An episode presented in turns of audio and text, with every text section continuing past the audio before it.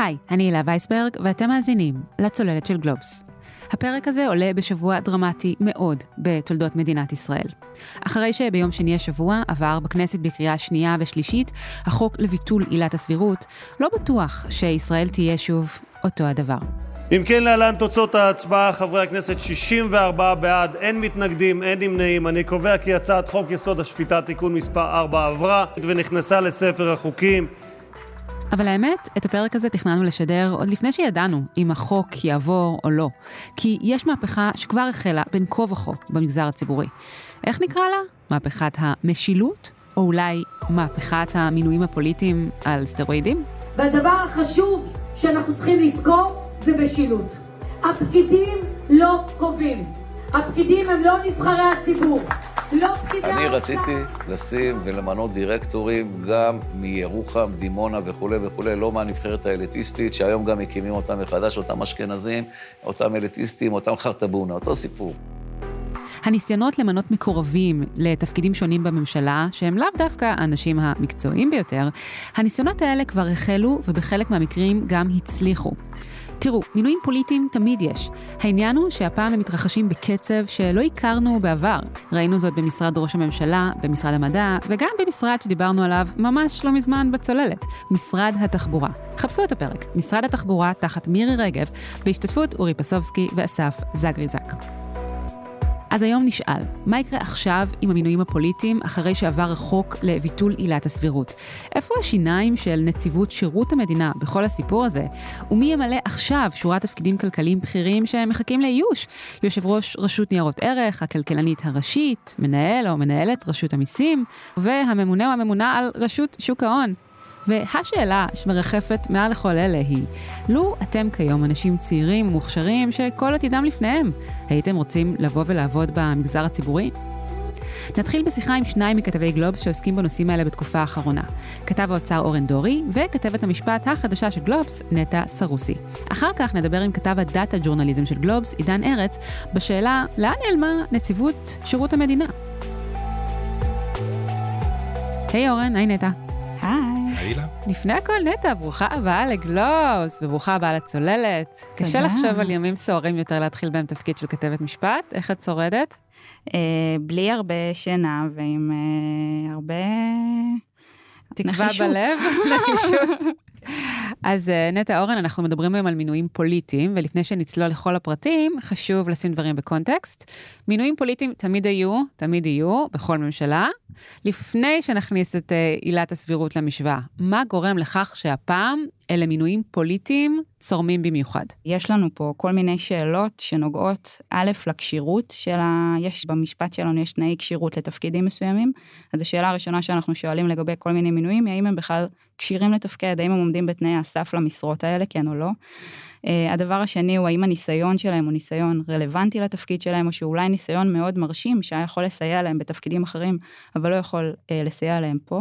והדבר הנוסף, הוא ששאלת המינויים הגיעה יחד עם מכלול חקיקתי והצהרתי שלם, כמו אה, עילת הסבירות שעליה בטח נדבר עוד מעט, שמכניסה לתוך הקלחת הזאת איזו תחושה שהמינויים האלה הם רק התחלה של שרשרת של הרבה הרבה הרבה מינויים שיהיה קשה מאוד לעקוב אחריהם ויהיה קשה לבקר אותם ואולי אנחנו מקווים שלא אבל לפחות פוטנציאלית יכולים להיכנס פנימה שיקולים שהם לא ענייניים בבחירות שלהם. כן. אז אה, אורן, בוא נפרט ככה על אילו מינויים אנחנו מדברים. אני חושבת שחשוב מאוד להבחין בהקשר הזה בין משרות אמון, ששם אנחנו יודעים, מקובל אה, להביא אנשים שהשרים רוצים שיהיו לצידם, בדרך כלל אלה אנשים שבאים עם השר, הולכים עם השר, על פי קריטריונים, אבל השר בוחר. לבין באמת אותם תפקידים מקצועיים שאנחנו רוצים שהם שם יכהנו האנשים שייבחרו בראש ובראשונה לפי קריטריונים מקצועיים. קודם כל, יש כל מיני סוגי תפקידים, בין אה, משרות אמון לתפקידים מקצועיים, כמו סמנכ"לים במשרדים. כן. אנחנו מכירים גם משרות בכירות שהן ממונות על ידי השר, אף שאינן נחשבות למשרות אמון. למשל, במשרד האוצר, תפקידים בכירים כמו הכלכלנית הראשית, יושב ראש אה, הרשות לניירות ערך, תפקידים כאלה שהם נחשבים תפקידים מקצועיים, ושם אנחנו רואים גם הרבה בעיות. למשל, תפקידים שכבר הרבה זמן אינם מאוישים. למשל, אה, התהליך לבחירת אה, יושב ראש אה, רשות ניירות ערך עדיין אה, לא הושלם כבר תקופה ארוכה אחרי שהמנהלת הקודמת אה, עזבה. יש גם הרבה דוגמאות יותר מה, מהחיים עצמם. קדימה. אחד מהם הוא תפקיד אה, היועץ המשפטי בחברת נתיבי ישראל, שאחראית על אה, תשתיות תחבורה במיליארדים רבים בישראל. כן, ועוד נדבר בהרחבה על החברות הממשלתיות, זו ככה דוגמה רק לקצה דוגמה, לתת כן. טעימה. טעימה. שם ניסו למנות כיועץ משפטי את עורך דין אלעד ברדוגו, הוא אחיינו של יעקב ברדוגו, העיתונאי והמקורב לראש הממשלה. כשלא הצליחו, שמו כממלאת מקום אה, אישה אחרת שנחשבת אה, מקורבת לליכוד. כן, אנחנו מדברים על אה, עורכת הדין עינב אבו חצירה. נכון, מבחינת ההתאמה אה, היא הגיעה למקום ה-27 מתוך 40, ובכל זאת אה, הוחלט למנות אותה. אוקיי, אז עכשיו נטע, בואי נכניס את עילת הסבירות אה, למשוואה. עד כמה עילת הסבירות, או ליתר דיוק ביטולה, היא כר פורה לביצוע של אה, מינויים כראות עיניה של הממשלה? עד כמה זה יכול רק להעצים ולהאיץ תהליכים שכבר ראינו שמתרחשים? אז צריך לומר, אה, עילת הסבירות הייתה עד היום העילה המרכזית ביותר להתערבות במינויים. נקודה. אה, זה נכון, ומדברים על זה הרבה בימים האחרונים, שלמשפט המינהלי יש עוד כלים בארסנל, אבל ספציפית התחום של מינויים, בגלל שהוא הרבה פעמים תחום יותר אה, מאתגר ממה שנראה על פני הדברים. כלומר, זה הרבה פעמים לא סיטואציות של שחור ולבן ברור, אבל כן סיטואציות שיכולות לעורר דאגה. עילת הסבירות הייתה עילה מאוד מאוד אה, דומיננטית ורלוונטית, ואני חושבת שמכל התחומים שמדברים עליהם בימים האחרונים, זה התחום שיספוג את המכה הכי קשה. את יכולה לתת דוגמה לאופן שבו השתמשו בעילת הסבירות, אולי כדי uh, לבטל איזשהו מינוי שלא היה סביר? אז יש כל מיני מקרים שנפרט אותם עוד רגע, אה, נתן רגע משהו כללי. חוק אה, יסוד השפיטה כפי שהוא תוקן מונע לא רק מתן סעד במקרים של אה, ביטול של מינוי או אי מינוי של אדם מתאים, אלא את עצם הדיון בהם. אי אפשר יותר לדון בכלל בשאלה אם מינוי מסוים או פיטורים מסוימים הם סבירים או לא סבירים ככל שמדובר בהחלטות של שרים. מה המשמעות? המשמעות היא שהחרב שהייתה מונחת עד היום על כל המינויים האלה, שכולם יודעים שבית המשפט העליון יכול לשבת ולפסול אותם, גם אם ברוב המקרים בסופו של יום הוא לא פוסל, אבל, אבל הוא בודק. הוא בודק עם ועדת האיתור מה היא אמרה, הוא בודק את התנאים, הוא בודק איזה שיקולים עמדו על הפרק. כלומר, היה צריך להכין פה איזשהו מצע מפורט, כי היה ברור ששופטי בית המשפט העליון ישאלו את השאלות האלה. מישהו מסתכל. הידיעה שברגע שיש איזשהו מינוי עם סימן שאלה עליו, יצטרכו לתת עליו את הדעת, הייתה, ועל זה מעידים הרבה גורמים במגזר הציבורי, אפקט מצנן על שימוש בכלי הזה של מינוי למינוי מקורבים, כי היה ברור שצריך לתת דין וחשבון. אז הדבר ראשון, הוא שהדבר הזה יורד מהפרק, אנחנו כבר לא כל כך מפחדים. כי אנחנו יודעים שאי אפשר יהיה לטפל בזה. זה דבר אחד. והדבר השני לגבי הכלי עצמו.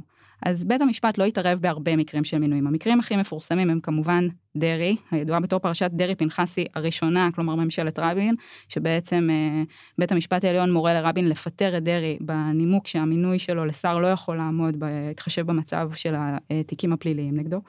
אה, זו גם הפרשה אגב שכמובן עומדת בבסיס של כל השינוי החוקתי הזה. ובהקשרים של פקידות, מקרה מפורסם אחד אה, שהוא נראה לנו כבר נורא נורא ותיק, למרות שהוא בעצם לא היה כל כך מזמן, נוגע לפרשה גדולה ומטלטלת מאוד שהייתה ברשות המיסים, שבמסגרתה אה, ראש הרשות לשעבר אה, פשוט אה, נשלח למאסר אחרי שהוא הורשע בעבירות של הפרת אמונים. ג'קי מצה. אה, אמת, אה, ובעצם כדי אה, לשקם את התדמית של הרשות שהייתה חבוטה, אה, הוקמה לראשונה ועדת איתור לתפקיד מנהל רשות המיסים. עכשיו, מהי ועדת איתור? ועדת איתור היא ועדה שאמורה להיות מקצועית ועצמאית. זה דבר מאוד מאוד חשוב. בדיוק מהסיבה שדיברנו עליה קודם, של הרצון להימנע כמה שאפשר ממינויים פוליטיים או ממינויים של אנשים לא כשירים שממונים לתפקידים מסיבות לא ענייניות. ועדת האיתור נתנה את המלצותיה, המליצה על אדם, בחרה באדם ש...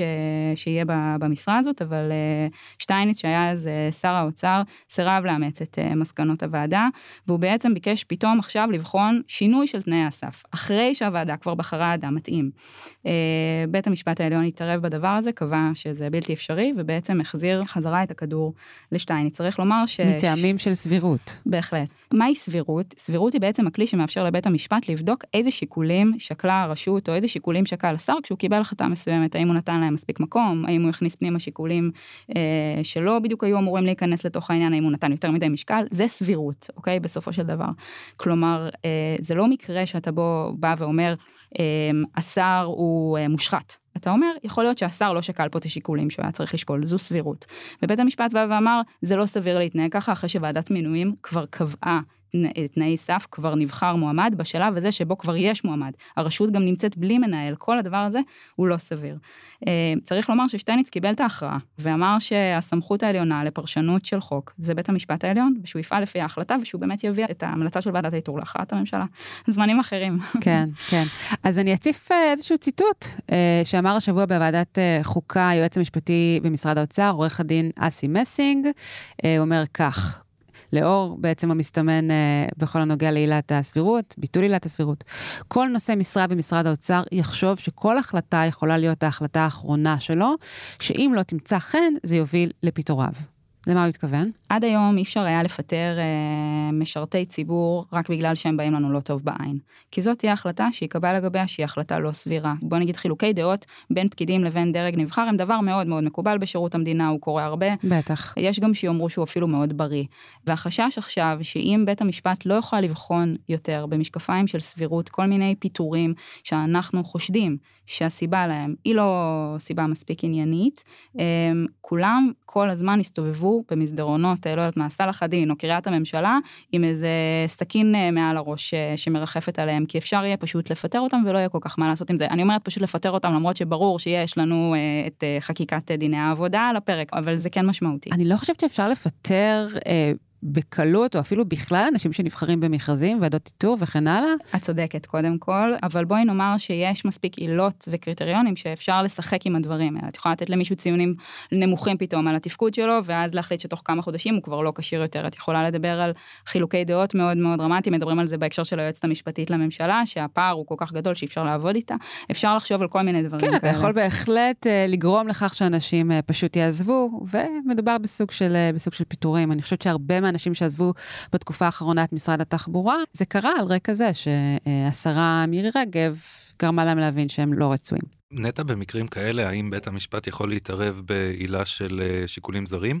אז אה, זאת שאלה מעולה, אה, והיא תלוית מקרה, תמיד בבית המשפט הדין נגזר מהעובדות. אז השאלה היא מה העובדות, אבל ברור שבמקרים שבהם יהיה, יהיו ראיות או מש, משמעותיות לכך שההחלטה התקבלה מסיבות לא ענייניות, אפשר יהיה להפעיל את הכלי הזה של שיקולים זרים, שצריך לומר שבית המשפט עד היום מאוד מאוד מאוד נזהר מלהפעיל אותו, כמו עוד כלים שבית המשפט יותר נזהר מלהפעיל אותם ועדיף לומר שזה חוסר סבירות. עכשיו, כשאין ברירה, יכול להיות שגם לא תהיה ברירה להתחיל לומר לממשלה דברים קשים, מה גם שיכול להיות שהיא פשוט עושה עכשיו דברים שלא עשו, לא נעשו בעבר והם באמת שיקולים זרים.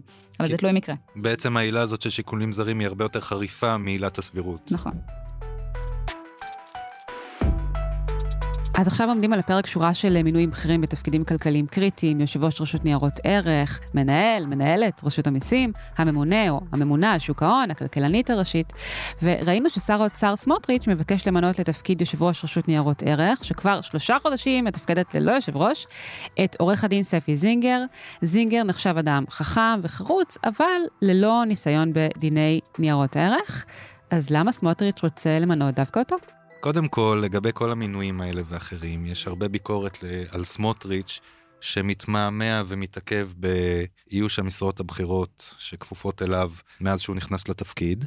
למשל, רשות ניירות ערך היא אחת הדוגמאות הבולטות. בעצם ענת גואטה, היושבת ראש הקודמת, אה, פרשה כבר לפני, לדעתי, שלושה חודשים. תחילה סמוטריץ' היה בטוח שהוא יספיק למנות לה מחליף בזמן, ואז אה, למעשה כל הליך האיתור נכנס גם לתסבוכת שאפשר לקרוא לה גם פוליטית וגם מקצועית. מועמדים שהיו בהתחלה, שהבולט בהם הוא מאיר לוין, אה, המשנה ליועמ"שית לתחום הכלכלי, בעברו גם בכיר ברשות לניירות ערך, הוא נפסל כשהעילה הלא רשמית לכך היא כביכול קרבה של מאיר לוין לשרים בממשלה הקודמת. אה, לא עזרה למאיר לוין העובדה שהוא מתפלל באותו בית כנסת אה, עם אה, נפתלי בנט, ראש הממשלה לשעבר, שהם פשוט שכנים ברעננה. Okay. אוקיי. גם לא מינוי שלו בעבר על ידי שרת המשפטים דאז איילת שקד. למרות שזה היה עוד בממשלת נתניהו. ובכלל, אני חושב שזו דוגמה טובה למשהו, בעיה רוחבית שמתרחשת היום אה, בשירות הציבורי, שבה אה, לא ניתן כמעט למנות אף אחד שהיה קשור איכשהו לממשלה הקודמת. שרים נמנעים מזה בצורה גורפת, זה בעצם אה, פוסל אולי חצי מאנשי המקצוע במדינה. כמו לצורך העניין, שהיו אומרים לך שהחליטו לא למנות נשים יותר לתפקידים. זה לצערנו גם... אה, זה גם משהו שאנחנו רואים קורה, אותו... קורה בשטח. לצערנו זה נכון מאוד. כן. אה, זה הסיפור לגבי רשות ניירות ערך. אני חושב שגם היה קשה אה, לגייס בכלל מועמדים חזקים לאור כל התסבוכת הזאת, מי ירצה להכניס אה, ראש בריא למיטה חולה. וספי זינגר הוא בסוף אה, מה שנשאר. אנחנו רואים שגם המינוי שלו עדיין לא אושר סופית. נראה מה יגידו בוועדה. נטע, מה בעצם המשמעות של רשות שמתנהלת ללא יושב ראש כבר uh, תקופה ארוכה? רשות ניירות ערך, למרות השם שלה, היא לא רשות, היא תאגיד סטטוטורי, מבחינת איך שהיא מתנהלת כגוף, וזה חשוב החידוד הזה, כי הרעיון הוא שכמו בנק ישראל, רשות ניירות ערך תהיה גוף עצמאי, תאגיד עצמאי. הוא uh, תאגיד שמוקם בחוק, אבל הרעיון הוא שהוא באמת יוכל לפקח על השוק, ובאופן ספציפי על השחקנים אולי הכי מתוחכמים שיש בשוק. את מי בסוף מבקרת uh, רשות ניירות ערך? את משרדי עורכי הדין הכי חזקים, את משרדי רואי החשבון הכי חזקים. הרצון הוא שישבו ברשות ניירות ערך האנשים הכי חזקים מהצד השני, שיוכלו לעלות על כל התרמיות ועל כל הדיווחים הלא מדויקים ועל כל, ועל כל הנושאים האלה. ולהגן עלינו הציבור. ולהגן עלינו בדיוק ועל ציבור המשקיעים ועל השוק, שהוא יעבוד כמו שצריך, כי אנחנו כבר יודעים שכשזה זה לא קורה, קורים דברים מאוד מאוד בעייתיים. אז מה קורה ברשות ללא יו"ר? ספציפית ברשות ניירות ערך, הסמכות המשמעותית ביותר שבעצם אין לה עכשיו, היא פתיחה בחקירות פליליות ומנהליות על דברים שקורים. זה דרמטי. אמנם ברשות אה, באמת מקפידים אה, לבוא ולהרגיע שכל סמכויות הפיקוח מתנהלות כרגיל, ושהאג'נדה של היו"רית הקודמת גואטה אה, ממשיכה להיות מקודמת בינתיים, כי אין אג'נדה חדשה, אבל ספציפית בנושא של פתיחה בחקירה, אם קורה היום משהו רע, בתחום הזה של ניירות ערך, אין לרשות את הסמכות לפתוח בחקירה, זה דבר די מטורף. למה, אין ממלא מקום? אין, וגם אני לא בטוחה שיש סמכות חוקית בכלל למלא שם ממלא מקום, אבל בשורה התחתונה, בלי יו"ר, שהסמכות שלו מוגדרת בחוק, פשוט אי אפשר לעשות את זה.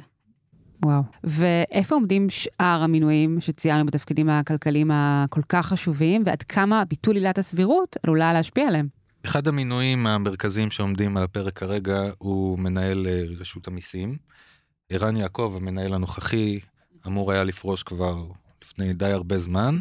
בינתיים uh, המינוי שלו מוארך זמנית כל פעם בעוד שלושה חודשים, וייתכן שהוא יוארך שוב, כי הוועדת איתור התעכבה הרבה זמן, היא הוקמה למעשה רק עכשיו, בימים האחרונים זומנו המועמדים לוועדת האיתור, ואנחנו יכולים לחשוף כאן שבבורסת השמות שרצה כבר uh, תקופה די ארוכה, לאור העיכובים בוועדת איתור, אנחנו מכירים את uh, נשיא לשכת יועצי המס, ירון גינדי, כמועמד חיצוני לרשות.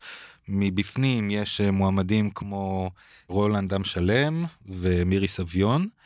וכעת נאמר לנו שיוסי שלי, מנכ"ל משרד ראש הממשלה, אחד האנשים הקרובים ביותר לנתניהו, פנה לגורמים באוצר לאחרונה כדי לשאול על המועמדות של אה, נשיאת לשכת רואי החשבון איריס שטרק. לא ברור האם שטרק הגישה בסופו של דבר מועמדות רשמית, אבל מעניין שמטעמו של ראש הממשלה התעניינו בה כמועמדת לתפקיד. עילת הסבירות אה, יכולה להשפיע כאן? סבירות יכולה גם באמת לשמש אותנו במקרים שבהם יש מינוי שהוא מינוי לא ראוי, או במקרים שבהם לא, לא ניתן לאדם התפקיד שלו הוא כן ראוי ושמגיע לו לשרת בו, וגם למקרים שבהם הממשלה פשוט לא ממנה במשך הרבה מאוד זמן בעל תפקיד, בגלל באמת כל ההשלכות שיכולות להיות לזה. עכשיו צריך רגע לחדד כאן איזה משהו שבתיקון שעבר נכתב במפורש שבית המשפט לא יוכל לדון בעניינים של סבירות, לרבות מינויים ולרבות סמכות שלא הופעלה, אוקיי? לרבות הנושא הזה של לא להפעיל סמכות. כולם מדברים על זה בהקשר של הוועדה לבחירת שופטים, האם אפשר יהיה או אי אפשר יהיה לכפות על יריב לוין את כינוס הוועדה. בהקשר של לא למנות אנשים לתפקיד ולהשאיר תפקיד ריק, כמובן שגם זה נכנס פנימה, אבל אני מאמינה, וזה נכון גם לעניין הוועדה לבחירת שופטים, שמאחר שאנחנו מדברים על נושא של סמכות, ולא על נושא של שיקול דעת, שזה הלב של הסבירות, גם אם זה נכתב בחוק אתמול, אה, אי אפשר יהיה למנוע אה, מבית המשפט אה, לומר שצריך למנות בראש רשות או בראש של תאגיד. סטטוטורי חשוב, אדם, אם לאחר תקופה ארוכה הממשלה נמנעת מלעשות את זה. התחושה הכללית, אני חושבת שאורן הזכיר את זה קודם, היא שהרבה רגולטורים פיננסיים כרגע מדשדשים. כלומר שאפשר להסתכל על כל מקרה כזה לגופו ולומר, הנה ברשות לניירות ערך אין לנו יו"ר, והנה פה יש לנו ממלא מקום בפועל, שזה נורא מטריד אותנו בגלל שאנחנו יודעים שכשאנשים נמצאים בתפקיד שהם נורא רוצים אז הם נורא ירצו לרצות, אז כמה הם בעצם שומרים על העצמאות שלהם.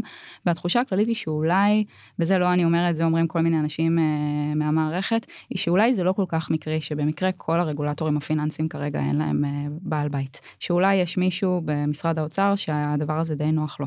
אני אחזק את הדברים של נטע, אני אוסיף שיש גורמים במשרד האוצר שטוענים שזו ממש שיטה מכוונת. הכי נוח להוריד את הראש של האגף, לא למנות מישהו במקומו, למנות uh, ממלא מקום שהוא תחת uh, מעמד חלש וזמני.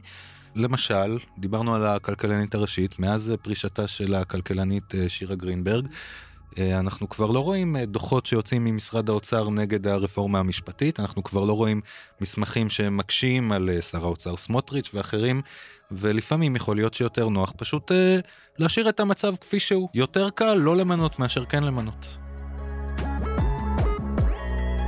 אורן, בוא נעבור לגזרת אה, רשות החברות הממשלתיות, שהייתי אומרת די בוערת. כן. יש לנו שם קרב, אה, קרב איתנים בין השר הממונה, דודי אמסלם, לבין המנהלת, אה, מיכל רוזנבוים. אבל לפני כן, ישנן כל מיני חברות שבחלקן ראינו מינויים, או יותר נכון הדחות, ובחלקן ראינו ניסיונות. אז בואו נדבר על מה שראינו, ואחר כך נעבור ונדבר על ה... הקרב הגדול הזה? החברות הממשלתיות, בואו נזכיר כמה מהן, חברות ששייכות לממשלה כמו חברת החשמל, אה, רכבת ישראל, נתיבי ישראל, יש 70 חברות ממשלתיות. חברות שמשפיעות על החיים שלנו בצורה דרמטית וקריטית. כן, הן בעצם הזרועות ביצוע של הממשלה בתחומים אזרחיים רבים, תשתיות, תחבורה. המים ואח... שאנחנו מקבלים בבתים, והתחבורה שלנו, בהחלט. אה, והחשמל שאנחנו צורכים, אה, ועוד ועוד. וכמעט בכל החברות שהזכרנו עכשיו, אה, ככה כמעט בדרך אגב, יש בעיות חמורות של מינויים. למשל דוגמה רלוונטית מהימים האחרונים, מהשבועות האחרונים, זה הדחת אה, יושב ראש דואר ישראל, מישאל וקנין.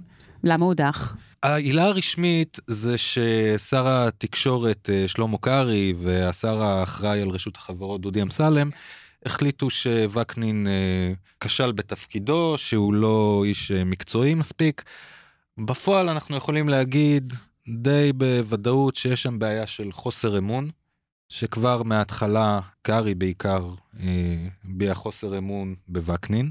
השאלה האם אה, אמון זה עילה להדחה של אה, יושב ראש מקצועי בחברה ממשלתית, במיוחד שאנחנו רואים שהדואר כרגע הוא נמצא בעיצומו של אה, תהליך הפרטה.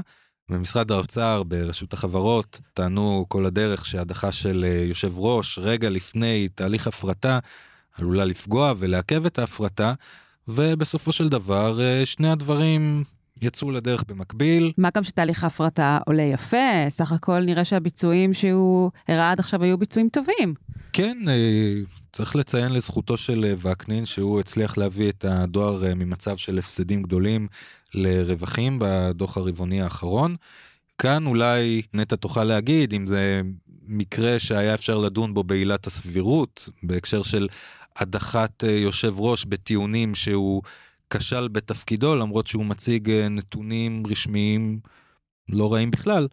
אתמול ראיתי שהזכירו את אה, יפתח רונטל, יושב ראש חברת החשמל לשעבר, כמועמד מוביל במקום וקנין. מאז שיפתח רונטל עזב לפני שנתיים, כבר שנתיים שהחברה הממשלתית הגדולה ביותר מתנהלת ללא יושב ראש. ובחברת החשמל אנחנו רואים גם את ההשלכות של זה, בתוך הכאוס הניהולי שקורה בתוך החברה עצמה.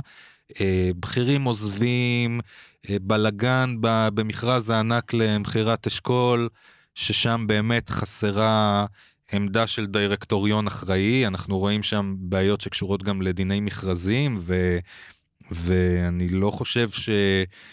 ההנהלה של חברת חשמל עכשיו בעצם אה, לוקחת על עצמה לקבוע תקדימים אה, היסטוריים שישפיעו על כל אה, ניהול המכרזים במדינה. אם נזכיר רק במשפט, קבוצת דליה הציעה הצעה מאוד מאוד גבוהה, 12, יותר מ-12 מיליארד שקל על קניית תחנת אשכול. בסוף הם ראו ששוק ההון לא תומך בהצעה, הם לא יוכלו לממן את זה, והחליטו לפתוח אה, התנמכרות אחרי שכבר הוכרזה הזוכה, ובעצם עכשיו חברת חשמל מנהלת משא ומתן, ביטלה את המכרז, זה, זה, זה קצת מורכב, אבל בסופו של דבר זה יכול לגרום לתקדים שבו בכל מכרז של המדינה, אה, כל חברה תוכל להציע כמה, כמה שהיא רוצה, את ההצעה הגבוהה ביותר במספר הכי גבוה שיכולה לנקוב בו, ולאחר מעשה לבקש לפתוח את המשא ומתן מחדש. אז נראה שמנהלת רשות החברות, מיכל רוזנבוי, מנסה ממש לחסום בגופה אה, ניסיונות אה, למינויים פוליטיים. השר אמסלם פנה לנציב שירות המדינה, דניאל הרשקוביץ, בבקשה להדיח את רוזנבוים, והוא כותב לה, לאור ההתנהלות הקלוקלת שלך, אני מבקש ממך לא לפנות אליי יותר. הוא גם טען כלפיה שהיא מנסה לבצע פוטש. רוזנבוים כתבה אה, בתגובה שהאיומים כנגדה רק מגבירים את נחישותי להוסיף ולשרת את הציבור נאמנה, ולהבטיח כשומרת סף את השמירה על כללי המינהל הציבורי התקין. מה קורה בין השניים האלה? בימים אלה בעצם מתנהלת מלחמת עולם על מינויי הג'ובים בממשלה. תפקידים מגדול עד קטן. צריך להבין שברשות החברות הממשלתית היא חולשת על מאות תפקידים בדירקטוריונים של החברות הממשלתיות. כיום, חצי מהתפקידים האלה בדירקטוריונים אינם מאוישים. המשמעות וואו. היא שלהרבה חברות אין קוורום בכלל בדירקטוריון בשביל להתכנס ולקבל החלטות. יש, לדעתי, 20 או 30 חברות שמתנהלות גם בלי יושב ראש. אז עכשיו היינו מצפים ששרים שמקבלים לעצמם כל כך הרבה מינויים, הרי כל חברה ממשלתית היא כפופה לאחד מהשרים, והשרים הרי ישמחו למנות אה, מטעמם אה, מינויים לדירקטוריונים, אבל זה לא קורה, ואנחנו רואים שזה לא קורה עוד הרבה מלפני שהשר דודי אמסלם נכנס לתפקיד. כבר בערך שנה וחצי, אם אני זוכר נכון, קרוב uh, לכניסתה של רוזנבוים לתפקיד, בעצם יש קיפאון כמעט מוחלט במינויים לחברות הממשלתיות. לא ממונים דירקטורים, במקביל דירקטורים פורשים והמצב רק הולך ומחמיר. למה בעצם זה קורה? ולמה זה קרה עוד לפני אמסלם? יש את נבחרת הדירקטורים. הנבחרת הזאת היא בעצם מאגר של אה, בכירים במשק הישראלי שעברו בדיקות שונות ברשות החברות הוכנסו אה, לרשימה שמתוכה יכולים השרים למנות דירקטורים כן. ויושבי ראש. יצא לדרך בסביבות 2013, כשהמטרה הייתה לנקות את החברות הממשלתיות, את, את הדירקטוריונים, ממינויים פוליטיים, כלומר למנות אנשים על פי כישוריהם ולא קשריהם. בדיוק, אה, באחד הפרקים הקודמים דיברנו עם אה, אורי יוגב, אה, שהיה אז אה, ב-2013 מנהל רשות החברות, זה יוזמה שלו. הוא הגה את הנבחרת, זה היה בתקופתו של יאיר לפיד, נכון? נכון. הוא אבי הנבחרת. מאז הנבחרת עברה עוד כמה גלגולים, כולל אה, ביקורות אה, של שרים שהם לא יכולים למנות את מי שהם רוצים בעצם. כן, היא ספגה ביקורת על כך שבעצם אה, בכל זאת האנשים שנבחרים דרכה לא מספיק אה, מגוונים, והביקורת הזו מוצדקת. יש בהחלט מקום לגוון אותה יותר, ועדיין אין ספק שזו התקדמות לעומת מה שהיה אה, קודם, ונראה שדודי אמסלם... אה, פחות בעניין של ללכת על פי הקריטריונים הסדורים האלה, מה גם שלהבנתי הוא טוען שלא צריך איזה שהם תארים מיוחדים וספציפיים כדי להיות חבר דירקטוריון בחברות ממשלתיות. אה, כל אדם ואדם יכול לתרום לחברות האלה. נכון, בעניין היעדר המינויים כבר תקופה ארוכה. נבחרת הדירקטורים יצאה בשלהי כהונת הממשלה הקודמת. נבחרו שם 1,400 uh, בכירים בסופו של דבר במשק, מהם השרים הנוכחיים אמורים למנות את הנציגים שלהם לדירקטוריונים. אממה, הם לא מעוניינים, כי מבחינתם כל החברים של נבחרת הדירקטורים מזוהים מבחינתם עם הממשלה הקודמת, יש שם כל מיני קונספירציות שהשרים של הממשלה הקודמת שלחו את אותם אנשים להתקבל לנבחרת כדי שיוכלו למנות אותם, ובעצם שנייה אחרי שיצאה הנבחרת התחלפה הממשלה ו... לא ממנים, כי מצד אחד חייבים למנות מהנבחרת, ואי אפשר למנות בקיצור, אה, מחוץ. לא רוצים למנות אנשים מהנבחרת שנבחרה בתקופת הממשלה הקודמת. בדיוק. מבחינת הקואליציה, עד שלא יצליחו לפרוץ את המוסד הזה של הנבחרת, אין להם עניין למנות. ואיך רוזנבוים רואה את זה? היא רואה את זה כמובן בחומרה רבה. מבחינתה, רוזנבוים אה, אחראית על המינויים בחברות הממשלתיות, אבל היא לא יכולה לעשות את זה ללא מינויים מצד השרים.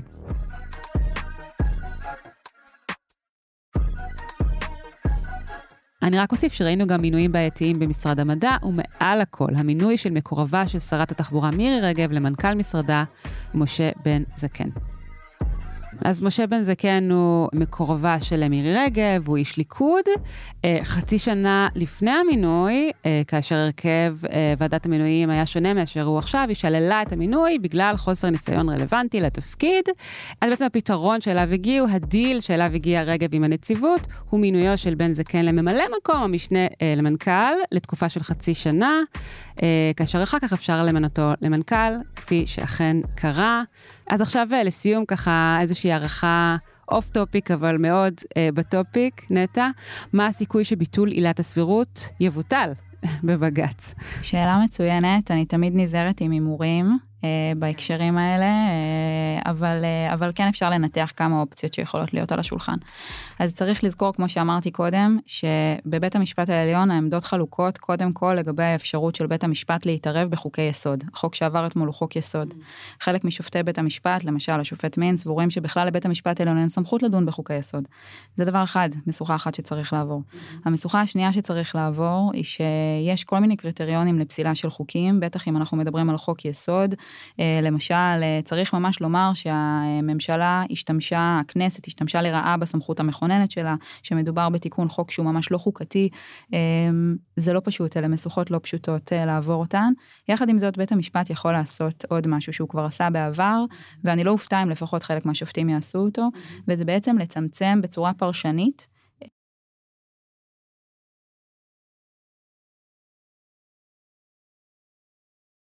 את ההשלכות האופרטיביות של החוק הזה, אה, ונחדד.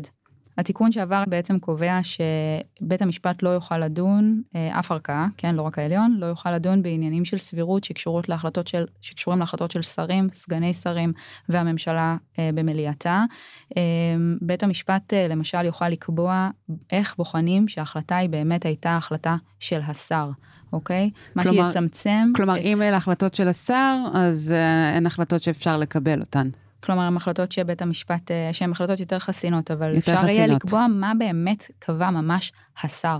או במילים אחרות, לנסות לצמצם את זה לאיזשהו מודל שכבר הוצע בעבר להחלטות שהן פיור פוליטיות, בסדר? שבהן באמת לא ייגעו. החלטות שבעבר כבר אגב הושמעה ביקורת לא רק אה, במחנה שמקדם היום את הרפורמה, שאולי בית המשפט נכנס לפעמים לאזורים לא לא, בהחלטות שהן ממש ככה פוליטיות אה, לחלוטין. כלומר, אם מדובר בהחלטות של פקידים, אז אולי הוא יחליט ששם הוא כן מתערב. שזאת לא באמת החלטה של שר, ולכן גם אם השר רצה את הסמכות שלו, גם אם בסופו של דבר השר חתם, אני באמת קשה לומר, אני חושבת רק על כל מיני כלים שנמצאים כרגע על הפרק, והם גם כלים הגיוניים שנובעים מלשון החוק. צריך להגיד עוד משהו, אבל יש גם גישות פרשניות. פרשניות שונות בבית המשפט בכלל איך מפרשים אה, חקיקה. יש לנו גישה מקורנית שמחזיק בה השופט סולברג למשל, שמאוד בטח יסתכל גם ממש על המילים וגם על מה אמרו בוועדה, ומצד שני יש את ברק ארז שתסתכל יותר על התכלית, כלומר בסך הכל יש לנו שם גם בהקשר הזה. הרבה מאוד uh, גיוון ואולי זו מילה ששווה לומר שהרבה uh, בזמן האחרון סביב הרפורמה, סביב השינוי של הסבירות, דיברו על ברק. אהרון ברק, אהרון ברק. אהרון ברק לא נמצא בבית המשפט העליון מאז 2006. מאז חלה תנועת מטוטלת מאוד מאוד משמעותית, ובעיקר בתקופת איילת שקד מונו לבית המשפט העליון שופטים שונים שמחזיקים בגישות פרשניות שונות ובגישות התערבות שונות. אה, ולכן גם השאלה אם תהיה או לא תהיה התערבות בנושא הזה של הסבירות, היא שאלה שאולי פעם היה יותר קל להשיב עליה בצורה נחרצת והיום קצת פחות.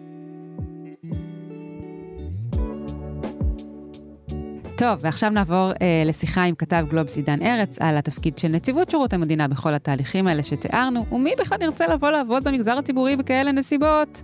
תודה רבה, נטע סרוסי ואורן דורי. תודה רבה. תודה לך. היי דן. שלום הילה. שלום. הזכרנו קודם את המינוי של משה בן זקן למנכ"ל משרד התחבורה, אבל במקביל קרו שם עוד עניינים בעייתיים. יש את מנכ"ל רכבת ישראל, מיכאל אה, מייקסנר, שפרש בחודש מאי. אה, גם כנראה במעורבות של השרה רגב, ומיד התחיל קרב על מינוי הוועדה שתמנה את המנכ"ל הבא. אוקיי, okay, מה עוד קרה? גם אה, יושב ראש הרשות הלאומית לבטיחות בדרכים, אבי נאור, פרש ממש השבוע מהתפקיד שלו בהצהרה שאני חש כאיני מסוגל עוד לכהן בתפקיד בתנאים אלו, ממש איני יכול עוד. כן, למה? כנראה גם על רקע ההתנכרות של השרה רגב לבערך כל מי שמינתה השרה הקודמת אה, מרב מיכאלי. ואפילו ברשות החברות, מכרז למשנה למנהלת רשות החברות מיכל רוזנבוים, נבלם יום אחד לפני ראיונות בפועל, אשכרה, זאת אומרת אנשים באו uh, להתראיין ויום קודם הודיעו להם, אה, תשמעו, בעצם לא. וזה רק הדברים שהצליחו, היו גם ניסיונות לדברים הרבה יותר רדיקליים, היה את הניסיון למנות את יוסי שלי, שהיום מנכ"ל ראש, משרד ראש הממשלה, יושב ראש של המס. בוא נחדד כמה זה גרוע. הלשכה המרכזית לסטטיסטיקה, בתור מי שאחראית על הנתונים הרשמיים של מדינת ישראל, זה קשה לגייס מילים כדי לתאר כמה זה קריטי שאנשים יסמכו עליה. וזה האמת אפילו במובנים מסוימים אפילו יותר חשוב מהדיוק והאיכות של הנתונים עצמם. כי אם חס וחלילה לא, לא יהיה אמון בעובדות הבסיסיות שהממשלה אומרת על הכלכלה, אז יהיה, יהיה מאוד מאוד קשה לנהל שיח פוליטי רציונלי כלשהו. אז בסופו של דבר, כשאלה הם פני הדברים, יש קושי גדול אה, גם לגייס, גם לשמר עובדים טובים במגזר הציבורי בימים האלה. יש אפילו מחקר חדש של האוניברסיטה העברית אה, שמעיד על כך, אז אה, תספר לנו על המחקר הזה. כן, יש מחקר של אה, קבוצה, כמה חוקרים, כמה חוקרות, כמה אוניברסיטאות, אה, בהובלת פרופסור שרון גלעד באוניברסיטה העברית. הם בעצם סקרו 450 אה, עובדים במגזר הציבורי לגבי התחושות שלהם ממה מה הולך בעקבות הרפורמה המשפטית והשלכותיה. מתי הם עשו את זה ממש בתקופה האחרונה? ממש בתקופה האחרונה, כן, למעשה המאמר הזה אפילו לא פורסם. הוא כרגע בהכנה לקראת פרסום בז'ורנלים בינלאומיים, ועל פי הנתונים שהם אספו, 71% מעובדי הציבור שהשתתפו במחקר, מעידים שהם פסימיים לגבי היכולת לגייס ולשמר עובדים איכותיים, ו-54% מהם, מעל חצי, טוענים שהרפורמה המשפטית תחליש את יכולת ההשפעה של הדרג המקצועי על מדיניות המשרד בו הם עובדים, למרות שאת יודעת, אפשר לטעון שזה פיצ'ר, כן, בעיני לפחות מי שמוביל אותה. זאת לעומת 34% שאומרים שלא יהיה ממש שינוי, ו-12 שממש אומרים שיש שיפור. אה, לא יודע איך, אבל אה, זורם איתם. איך אתה קורא את הנתונים האלה? אה, שיש דאגה גדולה במגזר הציבורי מה, מהנושאים האלה, זאת אומרת, כאילו, אין אנשי מקצוע שרגילים, שהם בעצם על פי, על פי הם יישק דבר. מאוד חוששים מהתערבות, בין אם לגיטימית ובין אם לא, כן? של בעצם הדרג הפוליטי בעבודה המקצועית שלהם. אתה יודע שככה לפני שהתחלנו להקליט, אה, דיברתי עם בכיר יוצא אגף תקציבים, אה, בדיוק על הנושא הזה של מה יעלה בגורלו של המגזר הציבורי אה, בנסיבות האלה, ואני פשוט אצטט את הדברים שהוא אמר לי, דברים קשים, עצובים. בשירות המדינה לא מחפשים כרגע בכלל אנשים טובים, אלא אנשים שהם נאמנים בהגדרה. Mm. שאלת המקצוענות לא רלוונטית. גם אם אתה טוב ומקצוען, זה לא העניין. ברור שכשאלה הדרישות, אני חושש מאוד לאיכות השירות הציבורי. בנסיבות כאלה אין סיכוי שאקח על עצמי תפקידים במגזר הציבורי, גם כאלה שאני יכול מאוד לתרום בהם. עדיף לעבוד במגזר הפרטי כדי לרכוש כישורים שרלוונטיים למעבר עתידי לחו"ל. זה באמת שיקול אצלי. באמת דברים קשים. זה ייאוש ממש. זה ייאוש. אה, ודבר הזה כנראה ישפיע מאוד על האיכות של השירות הציבורי שאנחנו מקבלים. כן, ואדם שעבד אה, בשירות הציבורי במשך שנים רבות, בתפקידים בכירים, אה, שרצה לתרום, שרוצה לתרום, אבל כרגע מרגיש שהוא לא יכול לעשות זאת, והוא בטח לא היחיד.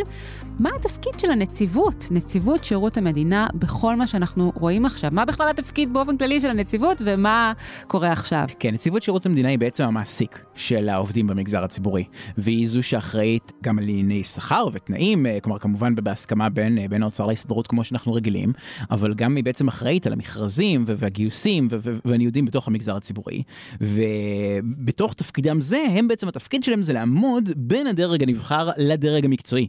וספציפית ספציפית, מי שהיום משמש כנציב שירות המדינה הוא הרב פרופסור דניאל הרשקוביץ. הרשקוביץ, שאגב, למי שלא זוכר, היה בכנסת ה-18 אה, חבר כנסת מטעם הבית היהודי, ואז, ואז הגיע לתפקיד קצת יותר ממלכתי, מוצא את עצמו כגורם המקצועי העליון בתחום של העסקת, well, גורמי מקצוע. בממשלה שבה היחסים בין נבחרים לממונים עולים על הסרטון, ומה שהולך להעמיד בפניו די הרבה אתגרים. מה אנחנו רואים בהקשר של הנציבות כאן? כלומר, היא מאפשרת כל מיני מכרזים שהיא לא אמורה לאפשר? האם ואיך היא כושלת לתפקידה? תראי, זה מורכב. Uh, בהמון מובנים uh, uh, נציב שירות המדינה הרשקוביץ די משחק על הגבול, uh, והוא נמצא תחת מערכת לחצים כפולה uh, מאוד מאוד uh, כבדה משני צדדים. זאת אומרת, גם uh, פוליטיקאים שדורשים ממנו כאילו למנות את מי שהם רוצים, ומצד שני uh, uh, פקידות מקצועית uh, ותיקה שכאילו מבחינתה זה, זה, זה לא משהו שהם אמורים להתערב בו בכלל.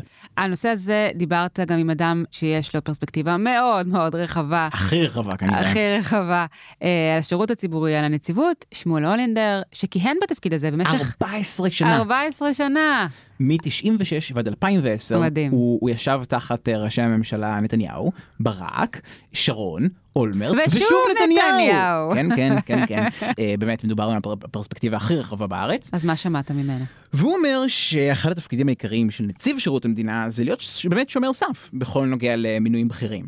ושהנציבות אחראית על מכרזים מתפקידים, על הוועדות למינוי בכירים ועל ועדות uh, לאיתור לראשי אגפים. ובעצם הנציבות היא זו שאחראית על, על הטוהר של המינוי, שמי שמגיע לתפקיד הוא מגיע בזכות הכישורים שלו ולא בזכות הקשרים שלו. כן. והדבר הזה באופן מאוד מאוד טבעי כולל אה, עימותים עם הדרג הנבחר, כן? זאת אומרת, אנשים רוצים למנות את, ה- את האנשים שלהם, בין אם בסיבות לגיטימיות ובין אם לא, ולפעמים התפקיד, התפקיד של הנציב זה להיות הבן אדם הרע שאומר לא. והוא עשה את זה לא מעט פעמים הוא- הוא עשה את זה לדבריו. הרבה מאוד, הוא עשה את זה עם הרבה ראשי ממשלה, הוא עשה את זה עם הרבה שרים, והוא אומר ש- שלפעמים יש, יש אפילו עימותים, יש ויכוחים, אפילו סיפר לך אנקדוטה לגבי נתניהו עצמו, נכון? שהוא ממש אמר לו לא, ונתניהו קיבל את זה. קיבל, כן.